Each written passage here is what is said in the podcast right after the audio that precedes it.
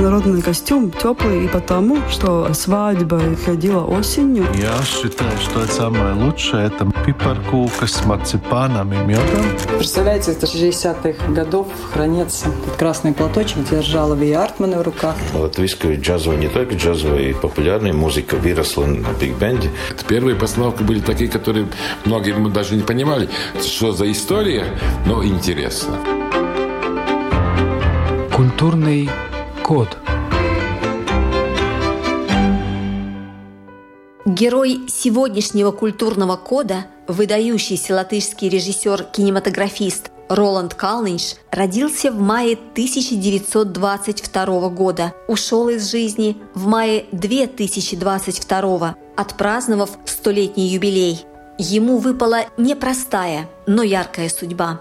Он сумел оставить большой след в латвийском кино. Калнинш – единственный режиссер из Латвии, чей фильм был показан в Каннах в программе «Канская классика». Речь идет о картине «Четыре белые рубашки». Она появилась в 1967 году под названием «Дышите глубже». Тотчас попала под запрет цензуры, вернулась на экраны 20 лет спустя и в конце концов с триумфом прошла в Каннах в 2018 -м. Режиссер, которому тогда исполнилось уже 96 лет, лично присутствовал на Канском показе.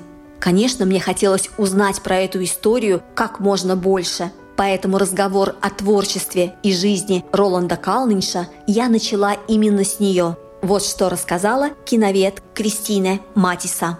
Ну да, это очень знаменательное событие. Один из очень редких случаев, когда ты видишь, что в жизни все-таки правда торжествует, в конце концов, хоть через 50 лет, но признание приходит э, и даже международное. Это, конечно, не так просто. Это не просто к нам приходит сообщение, потому что Канны сперва должны узнать, что есть вообще такой фильм. Это была серьезная работа Национального киноцентра, но это тоже нельзя как-то договориться. Возьмите наш фильм в программу. Канны это все-таки очень строгий отбор. Наше дело было просто предложить. И этот фильм был уже реставрирован, что тоже важно. Должно быть там хорошее техническое качество. И просто Дита Ретума, кинокритик и руководитель Национального киноцентра, предложила к отбору в эту программу классики, что у нас вот есть такой замечательный режиссер и такой фильм, который самый яркий, может быть, из тех, с которыми Ролан Калниш в свое время, 60-е годы, это фильм 1967 года, он тогда уже, хотя мы жили за железным занавесом и тут ничего не знали про то, что происходит в кино в мире, эти фильмы Роланда Калниня все-таки показывают, что он чувствовал в то время очень актуальный стиль модернизма. Дита Ретума, как кинокритик, и в лекциях, и в книге про Роланда Калниня протягивала параллели с Годаром, с Трюфо, с фильмами их того времени, 60-х лет, например, «Безумный Пьеро» Годара, который, ну, э, очень похоже работает и с актерами, и с краской, цветом в кадре, и стилистикой. Это очень такое, ну, это одна волна.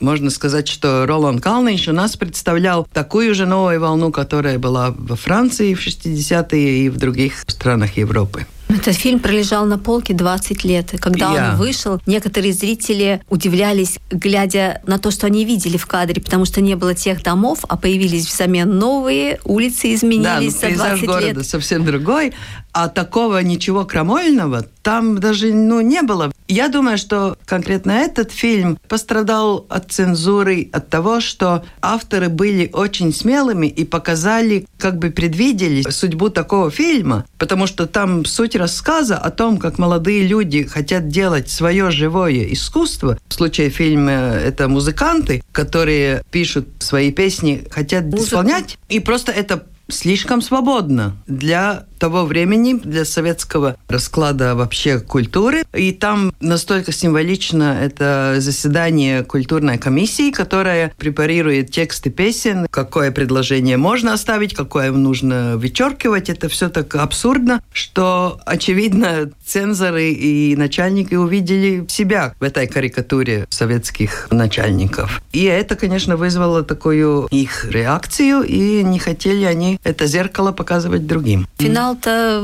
грустный достаточно. Не трагический, но грустный в этом фильме. Там нет победы, ребят, нет победы Ну да, этого ансамбля что- «Оптимисты». Ну, авторы достаточно реально смотрели на жизнь. Наверное, знали и чувствовали, что никакого там оптимизма не может быть конце ситуации. Ну вот, и вот этот фильм, который мы уже сами, конечно, знали, что он очень хорош. И сейчас смотрится очень хорошо, что немаловажно, потому что смелый и молодой герой во все времена актуален. Ну вот, и предложили этот фильм, и Дита контактировала там с этими представителями фестиваля, и она потом рассказывала, что ей позвонили, когда она стояла на остановке трамвая. Позвонили и сказали, что берут этот фильм, берут в программу канской классики. Она говорила, что она стала прыгать на одной ноге от радости и восхищения, что это все-таки случилось. Это получилось еще и символически, потому что это был 2018 год, год столетия Латвии. Киношники некоторые думали, что это, ну, такое церемональное, что вот э, Канны нам это подарили в,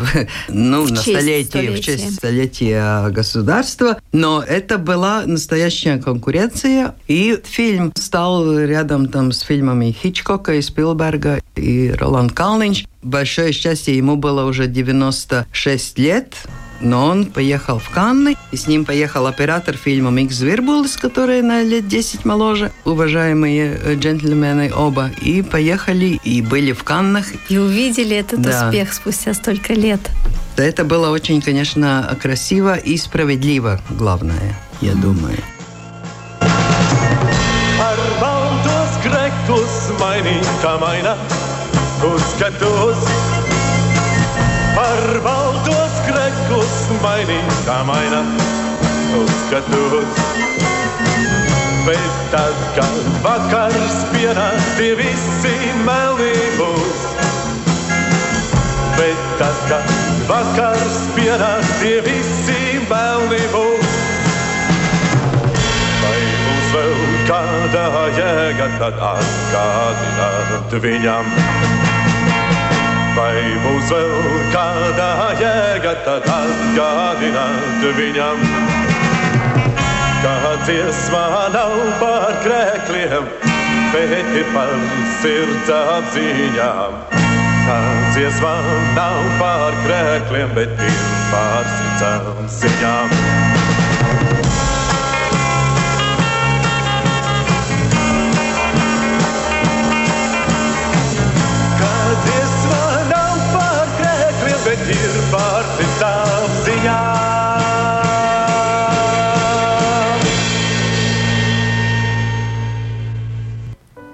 Можешь менять взгляды, как белые рубашки. Только помни, к вечеру все они станут черными. Вы думали это о рубашках? Нет, это о совести. Прозвучал фрагмент песни из фильма «Четыре белые рубашки». Музыка Иманса Калнинша. Поет артист Паул Буткевич, который снимался в этой картине. Вообще там семь песен, которые были созданы специально для этого фильма. Все на слова Мариса Чаклайса. Кстати, несмотря на то, что фильм 20 лет лежал на полке, песни пробились к публике. Их знали, пели и любили. Так что к моменту возвращения ленты на экраны зрители могли подпевать главным героям. Четыре белые рубашки называют вершиной творчества Роланда Калнинша. Это так, хотя ничуть не меньше поклонников, например, у его картины «Цеплис». Есть свой зритель и у других фильмов, а всего режиссер снял 17 художественных лент. Между тем, заметим, снимал он, не имея специального образования. Пришел на Рижскую киностудию в 47-м и абсолютно всему учился на практике. Продолжает киновед Кристина Матиса. Он начал как помощник режиссера, как хлопушка, так называемая. И в первом фильме «Домой с победой» 47 года эта работа ему казалась очень скучной. Он даже хотел после этого фильма уходить из киностудии, потому что его работа тогда состояла из того, чтобы сидеть и звонить актерам. Он даже и съемочной площадки по-настоящему не видел. И это ему, конечно, наскучило, но потом сразу была работа Райнис 1949 года фильм, гостившего у нас режиссера Юлия Райзмана, и потом «Весенние заморозки». Ну, в общем, он втянулся в работу на съемочной площадке ассистентом, помощником режиссера и понемногу начал учиться и видел, как это делается. И вот этот его первый самостоятельный фильм «Илзе», как режиссеру, без вообще образования, без диплома, стали самому делать фильм самостоятельный. В 1959 году это случилось.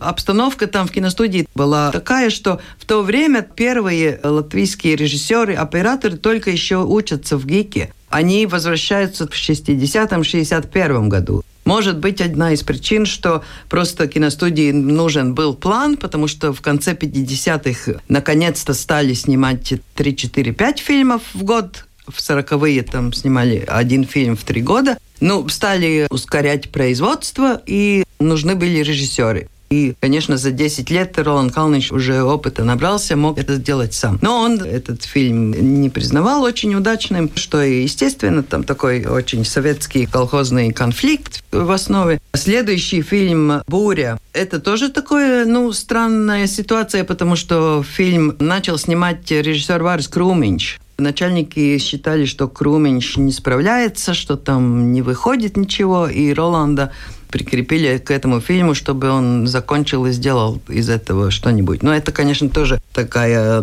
ситуация не очень. Потом следует несколько короткометражных фильмов. И первый фильм, который по-настоящему Роланд Калнинч делал так, как он хочет делать, это вот... Камень и осколки. Да, камень и осколки, который в советское время назывался, я все помню, Ричард.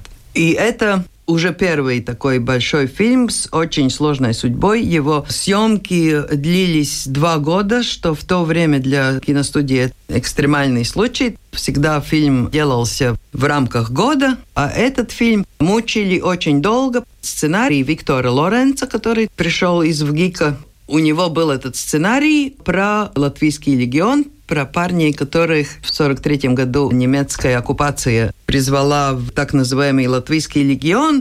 И это было первый раз, первый случай в Латвии, когда о них начали говорить вообще публично и показывать, что это тоже трагичная судьба. Это не все предатели и оккупанты, ну как это до сих пор еще конфликт не разглажен. Причем там очень подробно эти судьбы рассматриваются. Да, да. И у каждого там свои причины, почему он идет в этот легион. У каждого своя судьба там на фронте. И рассказ как бы в рамку вставляется в кольцо, начинается и заканчивается в наши дни, то есть э, в 60-е годы, в наши дни тех лет. Ну вот, это был очень сложный процесс, пока этот фильм снимался. Десятки раз его смотрели на художественном совете. И цензоры, наверняка. Да, и приказывали переделывать, переснимать, вычеркивать, подснимать что-то идеологически нужное. Это было страшное мучение, но Роланд Калнинч и его товарищи в этом фильме. Самое главное им было, чтобы фильм вообще увидел экраны, чтобы вообще начали говорить об этой тематике, об этих ребятах, которых призвали в Легион. И поэтому они шли на многие уступки, надеясь, что фильм будут показывать, но надежда не оправдалась. Фильм показали несколько раз в маленьких кинотеатрах в Риге, и в Латвии его даже и не показывали в эти 60-е годы. Но что интересно, его показывали в других республиках и за рубежом в соцстранах в то время. И там его очень хорошо оценивали, потому что за пределами Латвии снимался этот э, идеологическая проблема, которая здесь была очень обострена. За пределами Латвии это был просто фильм про войну, очень такой психологический, очень интересный. Ну вот, и этот фильм, и «Четыре белых рубашки», который вышел в следующем году, в 1967 году, это вот такая пара фильмов, которых в то время не показывали, до третьей отмоды. В 1986 году был первый сеанс в Доме кино, когда показали эти фильмы оба Роланда Калниня. Показали их такими, какие они были, как их положили на полку. А потом в начале 90-х Роланд Калнинч еще «Камень и осколки» немного переделал, снял то, что в 60-е цензура наложила лишнего, чтобы он э, смотрелся так, как его задумывали. Культурный код. Итак, в конце 60-х две картины подряд. Причем на тот момент лучшие в творчестве Роланда Калнинша были запрещены к показу. Кто б мог подумать, что самый большой удар еще ждет впереди. И удар, и творческая удача одновременно. Я говорю о фильме «Приморский климат», над которым Калнинш стал работать в 1974 -м. С этой лентой случилась вообще беспрецедентная история. Цензура остановила съемки на полпути, лишив латвийский кинематограф несомненного шедевра. Даже удивительно, как годом раньше другому яркому произведению Калнинша, фильму «Цеплис», удалось пробиться на экраны, рассказывает Кристина Матиса. После этих двух фильмов можно было подумать, что для одного режиссера уже много всяких страданий испытаний, в жизни, да. испытаний в жизни, да. Ну, Потом был успешный «Афера Цеплиса», «Цеплис», да. 73 э, ну, год. Да, очень удачный фильм, а, такой... кстати, Калныч опять взял тему, которая была очень опасна на самом деле. Время Латвийской Республики, 30-е да. годы. Да, он показывал аферистов, но он показывал все это так вкусно, красиво и он вообще быт той Латвии ну показывал. Да, он был настолько хорош. Буржуазное общество Латвии в этом фильме. Получилась очень интересная полукомедия даже. Но для Роланда Калниня всегда важно, какие художественные задачи он решает в каждом фильме. И Цеплис для авторского коллектива, где был еще и оператор Гвидо Скулте и художник Улдис Паузерс, они очень работали серьезно над цветовой гаммой этого фильма. Поставили себе задачу сделать это, ну, во-первых, чтобы визуально было интересно, во-вторых, это тоже в какой-то мере борьба с бедностью, потому что деньги на производство фильма давалась конкретная сумма, без э, всяких там излишеств, но если нужно сделать большой зал, этот свадебный эпизод, где все там танцует. Там пришло удачное решение, что снимали в одном уголке декорации, но все стены были зеркальные. И в этом зеркале маленькое количество массовки отражалось намного крат больше. Ну, всякие такие интересные задумки, но им было очень важно держать такой визуальный стиль в этом фильме. Они даже в сельском пейзаже мостик через речку перекрашивали в белый цвет. Этот фильм был очень удачным, был популярен у зрителей, его принимали критики. И Роланд Калныч, наверное, подумал, что теперь можно еще что-нибудь такое экспериментальное сделать. И тогда следует фильм, который вообще отличает его биографии, потому что нет э, больше в Рижской киностудии таких фильмов, которых бы сняли так далеко и закрыли на совсем и уничтожили. В 1974 году был начат фильм приморский климат, Пиюрс климат, от которого сейчас сохранились только 40 минут снятого материала, и по этому материалу можно видеть, что это, ну, невоображаемый эксперимент. Это такая условность, этот э, фильм тоже можно посмотреть э, на портале, портале, на портале Filmas LV, где, в принципе, с прошлого года, со столетнего юбилея Роланда Калнинча, можно посмотреть все его фильмы. Все есть. Mm, можно... в том числе вот эти. Я да. посмотрела, там полчаса смонтировано да. с приморского климата. Да, в 92 году, тогда, когда Роланд Калнинч взялся за свои эти прошлые фильмы, он и этот приморский климат сделал сложил вместе все эти кусочки, и там ну, я считаю до сих пор, что если бы этот фильм позволили бы снять и реализовать, то латвийское кино игровое пошло бы совсем в другое направление, и сейчас мы жили бы намного свободнее и интереснее, потому что там была начата, ну, такая условность, там кабинет начальника простой газовой конторы, это все можно было сделать э, в стиле социального реализма и скуку производственную. А там в этом кабинете белые стены, белый пол, золотые там какие-то рюши на стенах. Там да. Думпис, который да. играет начальник этого газового треста. Он сидит практически как король на каком-то Да, у огромного троне. письменного стола, на котором три телефона ярких цветов, красный, желтый и синий. И у него еще страшно кудрявый парик на голове у Улдиса Думписа. Ну, в общем, это была такая они себе настолько позволили свободно подходить к этому визуальному решению фильма, что, ну, наверное, это сработало как красная тряпка в глазах начальников и это уже была середина производственного процесса и просто запретили. Списали как неудачу производственную, и это очень редко случалось, потому что производственный план это было святое. Так что это было, наверное, очень больное решение для начальников, но они все-таки закрыли фильм. Он остался такой красивой легендой в истории латвийского кино, но, конечно, для режиссера это уже третий удар по его творческой работе. Другой бы спился или э, впал в депрессию. Но за что я тоже уважаю Роланда Калнинча, что он просто работал дальше.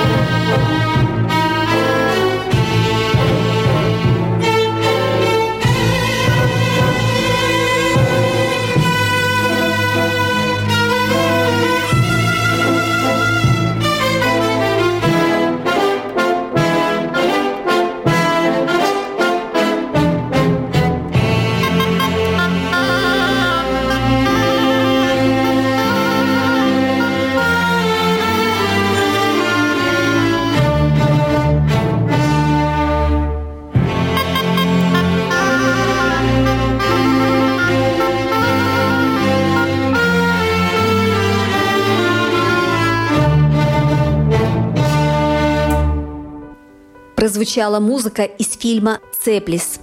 Композитор Маргерис Заринш.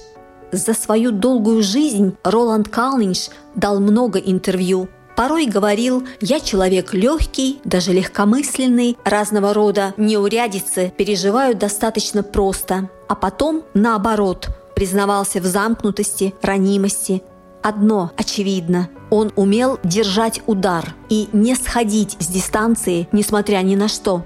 Спортивная лексика здесь не случайна. Режиссер очень любил спорт, в молодости активно им занимался, и среди фильмов, сделанных Калниншем в 70-е и 80-е годы, несколько посвящены спорту. Например, у зрителей были очень популярны картины «Мужские игры на свежем воздухе» и «Матч состоится в любую погоду». Обе связаны со спортом. Но главная творческая удача этого периода Фильм даже не художественный, а документальный.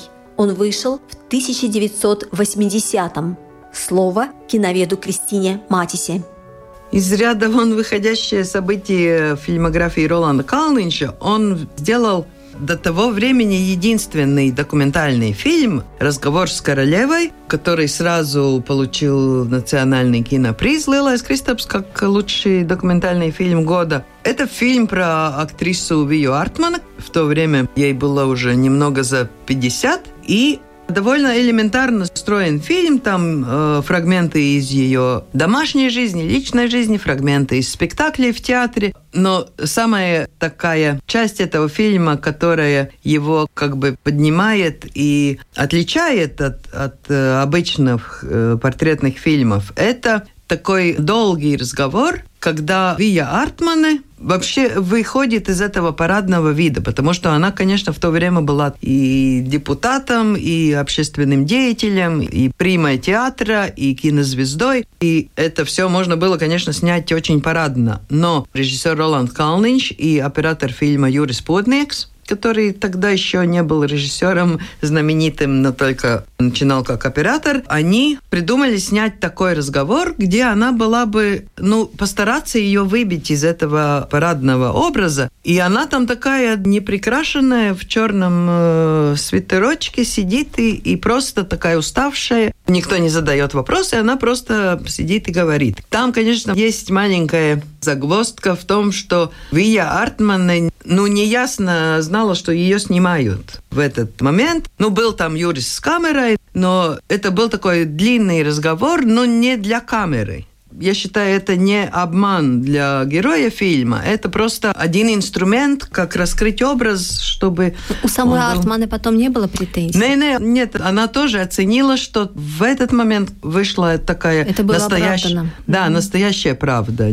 Еще такой серьезный период связан с фильмом «Если мы все это перенесем». 1987 год, я не знаю, как переводится, «Ja mēs visu to pārcietīsim». Это фильм э, про революцию 1905 года, про это время. Там в центре два брата, которые один встает на сторону революции, другой ищет, как э, лучше жить в это время. Это по роману Андрея Упита. И там очень много таких размышлений про латвийский народ, про эту сложную историю, которую Латвия переживала во все времена. И этот фильм снимался во время третьей отмоды этим фильмом Роланд Калнинч как бы ту же тематику рассматривал право Латвии и латышей самим решать, как они хотят жить в своем государстве, которого во время действия фильма вообще и не было. Тут была Русская империя.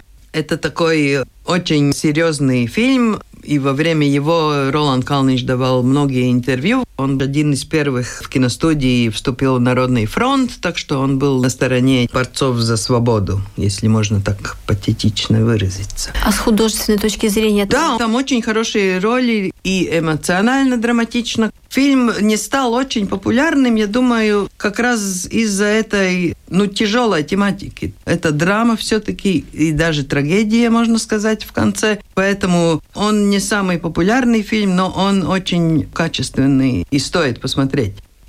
Культурный код. А я снова хочу к 2018 году вернуться. Мгм. В 2018 появилась книга, большая красивая книга «Пространство» Роланда Калнани в переводе, да, Роланда Калнани Мгм. «Телпа». Это тоже уникальный случай в том смысле, что мы собрались и стали говорить, что нужно что-то сделать про Роланда Калнини. Но очень скучно и неинтересно делать такую простую монографию, в которой рассказывается биография с начала до конца. Но оказалось, что есть несколько человек, которые начали уже творчество Роланда Калниня изучать по разным таким узким дорожкам с разных сторон. И в конце концов в книге 8 авторов, и каждый из них исследует одну сторону творчества Роланда Калниня. Там есть материал отдельно про актеров Роланда Да. Калниня, отдельно про то, как он вкладывается в мировое кино, этот модернизм и параллели с Гадаром Трюфо. Потом глава про тело в фильмах Или Роланда телесность. То есть, Да, да, ну это телесность, это эротика в том числе, это такое эмоциональное насыщение. Есть еще глава про то, что он сам писал, потому что он и писал хорошо в журналах и вообще в периодике, и про него что писали, и интервью. И есть одна глава про его личную жизнь. У него большая красивая любовь долгие годы с его женой Марией.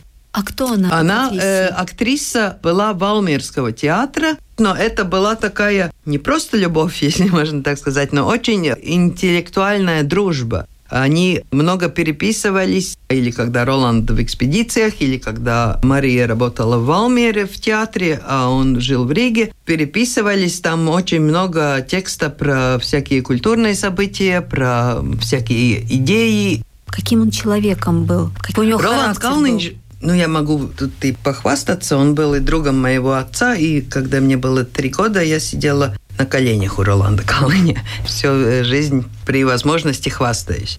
По-моему, самое главное качество Роланда Калниня – он джентльмен. У него очень стабильные были представления о чести. Он всегда был таким уравновешенным, спокойным. И что, по-моему, важно, Роланд Калнинч был вроде кодексом чести для киношников. Если что-то Роланд говорил, ну, это не оспаривалось. Все-таки уважаемый человек говорит. Но не зря он и руководил отделом Народного фронта киностудии в начале. Потом, когда киностудия разваливалась в 90-х, Роланд Калнинч основал отдельную самостоятельную студию под названием ТРИС, 3, чтобы помогать коллегам делать фильмы. В этой студии свои фильмы сделали Янис Стрейч, свой знаменитый «Cilvēka bērns», «Дитя человека». Там Айварс Фрейман сделал игровой фильм в 96 году. Еще что, по-моему, очень важно, он интересовался, что делают коллеги и вообще, что происходит в кино. Роланд Калнинч и свои в 90 лет и в 95 регулярно ходил в Splendid Palace на премьеры коллег, на новые европейские фильмы, на все, что нового в Splendid Palace происходило, он всегда был. Когда в следующий раз пойдете в кинотеатр Splendid Palace, обратите внимание на кресло в центре зала красивой надписью «Место Роланда Калнинша». Ему нравилось это место. Все знали и никогда не занимали. В конце концов появилась надпись как дань уважения, признательности, а теперь еще и как память. На этом сегодня все. Вела передачу журналист Рита Болотская. Встретимся через неделю. Культурный код.